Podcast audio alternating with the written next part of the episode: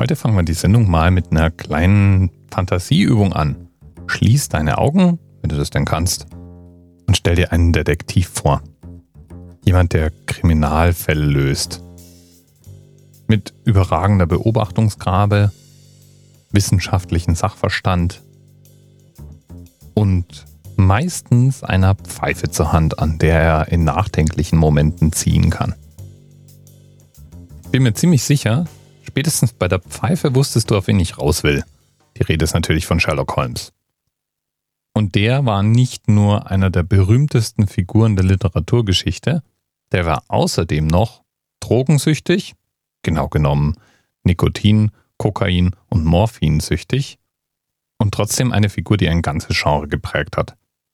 56 Kurzgeschichten und vier Romane beschäftigen sich mit diesem berühmten Detektiv. Er war sicherlich nicht der erste Detektiv der Literaturgeschichte, aber er war der erste, der bis ins letzte Detail Wissenschaft und Logik walten ließ, wenn er seine Fälle auflöste. Es war nämlich eine der Haupttriebfedern des Autors, Sir Arthur Conan Doyle, einen Detektiv zu beschreiben, der nicht wie Detektive vor ihm plötzliche Eingebungen hatte oder ohne Erklärung Fälle lösen konnte, sondern bei dem eine genau dokumentierte, nachverfolgbare logische Kette zur Lösung des Falls führt.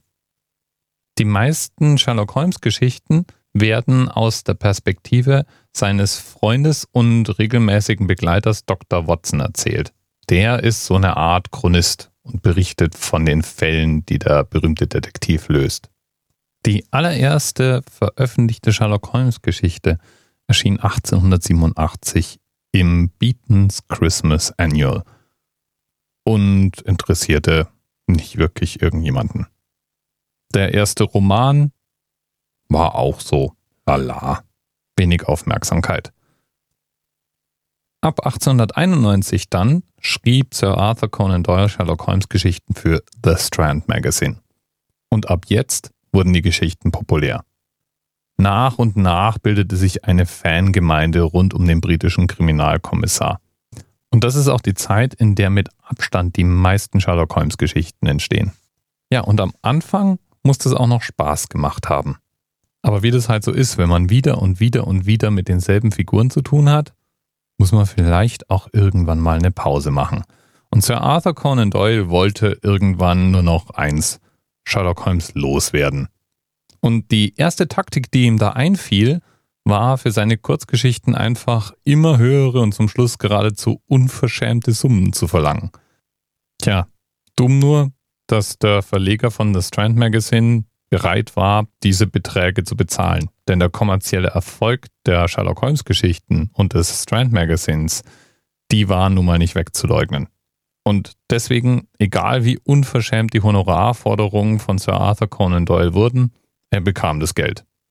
Eine andere Lösung musste also her. Und deswegen beschloss Sir Arthur Conan Doyle schlicht und ergreifend Sherlock Holmes aus der Geschichte zu schreiben. 1893 reiste er mit seiner an Tuberkulose erkrankten Frau zu einem Kuraufenthalt in die Schweiz.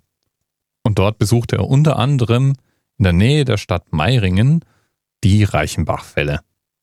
Und damit war das Leben von Holmes besiegelt.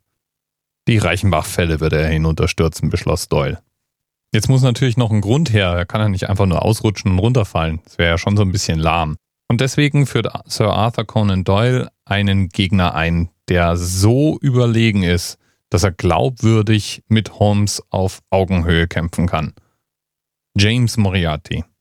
Er ist so eine Art dunkles Spiegelbild, alter Ego von Sherlock Holmes. Er ist ihm intellektuell ebenbürtig, nutzt seine Fähigkeiten aber eben, um Verbrechen zu begehen. Der fiktive Detektiv macht nun Urlaub in der Schweiz und macht sich auf zu einer Wanderung zu den Reichenbach-Fällen, zusammen mit Dr. Watson. Eine fingierte Nachricht erreicht die beiden unterwegs und Dr. Watson soll zu einem medizinischen Notfall eilen. Als der dann endlich weg ist, kommt es zum Showdown zwischen Holmes und Moriarty. Als Watson seinen Fehler bemerkt, eilt er zurück an die Stelle, an der er seinen Freund verlassen hat, findet da aber dann nur noch den Gehstock und einen Abschiedsbrief, den Moriarty freundlicherweise Holmes hat schreiben lassen.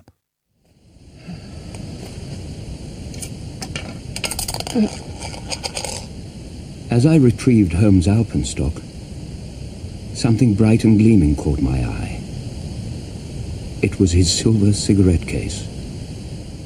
And resting beneath it, neatly folded, and in a hand as firm and clear as if it had been written in his study, a note addressed to me. My dear Watson, I write these few lines through the courtesy of Mr. Moriarty, who awaits my convenience for the final discussion of those questions which lie between us. I am pleased to think that I shall be able to free society from any further effects of his presence, though I fear that it is at a cost which will give pain to my friends, and especially my dear Watson. Der Ausschnitt stammt übrigens aus einem vollständigen BBC-Hörspiel, das auf archive.org zu finden ist. Link wie immer in den Notizen zur Sendung. Acht Stunden britischer Hörspiel-Spaß. Lohnt sich sehr. Aber zurück zur Geschichte. Holmes ist also im Zweikampf mit Moriarty die Reichenbach-Fälle hinabgestürzt. Arthur Conan Doyle muss erleichtert gewesen sein. Im Dezember 1893 schrieb er in sein Tagebuch Killed Holmes. Ja, und danach brach erstmal das los, was wir heute einen Shitstorm nennen würden. In London gab es nicht wenige enttäuschte Leser, die sich zum Zeichen ihrer Trauer schwarze Schleifen um den Oberarm banden oder schwarze Krawatten trugen. Doyle bekam Briefe von Lesern, wo die sich darüber aufregten, dass die Geschichte plötzlich zu Ende sein soll. Und über 20.000 Kunden kündigten das Abonnement des Strand Magazins. Arthur Conan Doyle war es einerlei. Tot war er, der Holmes. Und das blieb er auch einige Jahre. 1901 dann, über sieben Jahre später, wurde er von einem Freund auf eine Legende aufmerksam gemacht, wo eine Familie in Dartmoor von einem geheimnisvollen Geisterhund verfolgt worden sein soll. Die Geschichte hat ihm so gefallen, dass er daraus einen Sherlock Holmes Roman machte. Der spielte zeitlich vor seinem Tod, muss er ja wohl auch. Der wurde allerdings zu einem Bestseller und wurde enorm populär. So populär, dass sein Verleger ihm ein Angebot machte, das er nicht ausschlagen konnte. Es winkten derartige Summen Geld, dass Doyle irgendwann einknickte und sich breitschlagen ließ, Sherlock Holmes wieder auferstehen zu lassen. In der ersten Kurzgeschichte nach Veröffentlichung des Romans tauchte also wieder auf der Detektiv und berichtet, dass er Moriartys Griff in allerletzter Sekunde dank Beherrschung einer japanischen Kampfkunst entgleiten konnte. Weil er aber immer noch von Moriartys Komplizen verfolgt wurde, blieb er undercover. Nur sein Bruder wusste, dass er eigentlich gar nicht tot war. Das ist ein Trick, der auch heute immer noch funktioniert. Am Ende einer Serienfolge fährt der Held zum Beispiel mit einem Auto in den Abgrund. Nur damit man dann in der nächsten Folge sieht, wie er in allerletzter Sekunde aus dem schon fallenden Auto rausspringt und sich gerade noch an einem Mauervorsprung festhalten kann. Jedenfalls kann man Sherlock Holmes nicht ohne die Reichenbach-Fälle denken. Der Ort, an dem er gestorben und wieder auferstanden ist. Und die Reichenbach-Fälle, die sind in der Nähe des Schweizer Orts Meiringen. Und Meiringen nutzt den Mythos rund um Sherlock Holmes aus. Dort gibt es ein Sherlock Holmes Hotel, es gibt Sherlock Holmes Wanderwege, Sherlock Holmes Statuen, Sherlock Holmes Menüs, Sherlock Holmes Gaststätten. Alles, was das Herz begehrt. Ja, und Meiringen liegt 595 Meter über dem Meeresspiegel, was dann der heutige Themenanker ist. Und bedanken müssen wir uns bei Andreas oder Andi, je nachdem, ob man ihn jetzt unter dem Twitter-Handle Andreas Pfuhl oder Bastel Andi erreichen möchte. Bis bald. I have already explained to you, however, that no possible conclusion to my career could be more congenial to me than this. Indeed, if I may make a full confession, I was quite convinced that the letter from Myrigan was a hoax. I made every disposition of my property before leaving England and handed it to my brother Mycroft. Pray give my greetings to Mrs. Watson and believe me to be my dear fellow. Very sincerely yours, Sherlock Holmes.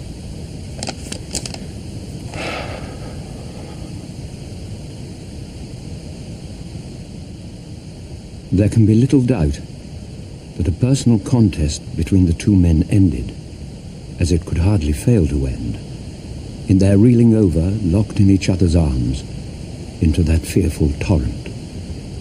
There, deep down in that dreadful cauldron of swirling water and seething foam, will lie for all time the most dangerous criminal and the foremost champion of the law of their generation.